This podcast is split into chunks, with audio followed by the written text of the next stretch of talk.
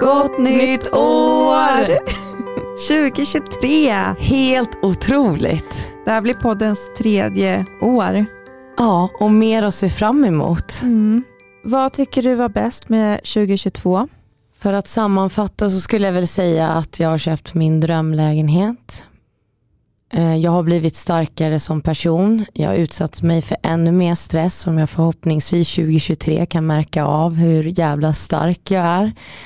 Eh, men det jag också verkligen vill säga är att jag är så tacksam över alla vänner och familj som har hjälpt mig med vissa praktiska saker det här året som bland annat har innebärt min flytt men också ett nytt jobb. Vad skulle du säga är det bästa?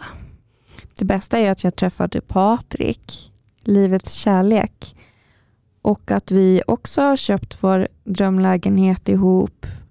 Jag kommer kliva in i, i 2023 som en lite känsligare Hanna.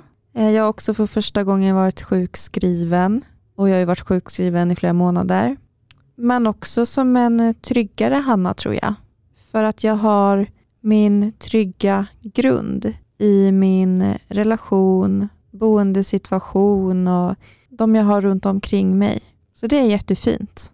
Nej men Hanna, är inte du vädur? Jo.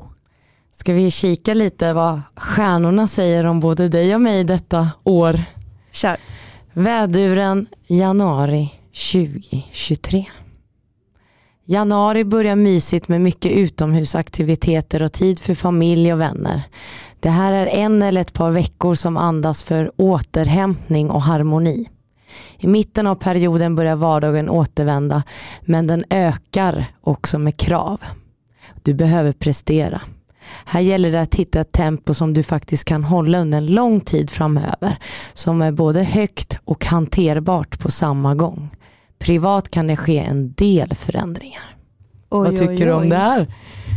Ja, jag ska ju tillbaka till jobbet heltid här så småningom så det låter ju lite svettigt.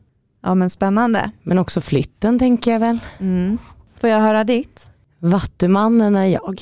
Januari blir stress. Nej men vad fan, jag kan inte börja året med stress. Det står januari blir stressigt både på jobbet och privat. Det kommer bli en del resande då det gäller att du är noga, då det gäller att du är noga med både din sömn och dina matvanor. Mycket i januari handlar om att medla mellan olika parter som tycks ha svårt att komma överens.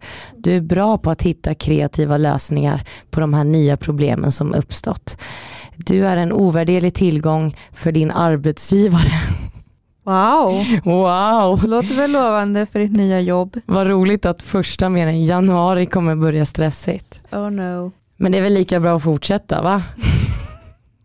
Vi välkomnar ju 2023 och vi ser verkligen fram emot det här poddåret med er och vi hoppas att vi har många nya lyssnare med oss men även att våra gamla lyssnare är med oss. Ja, vi kör ett år till, minst. Vi kör!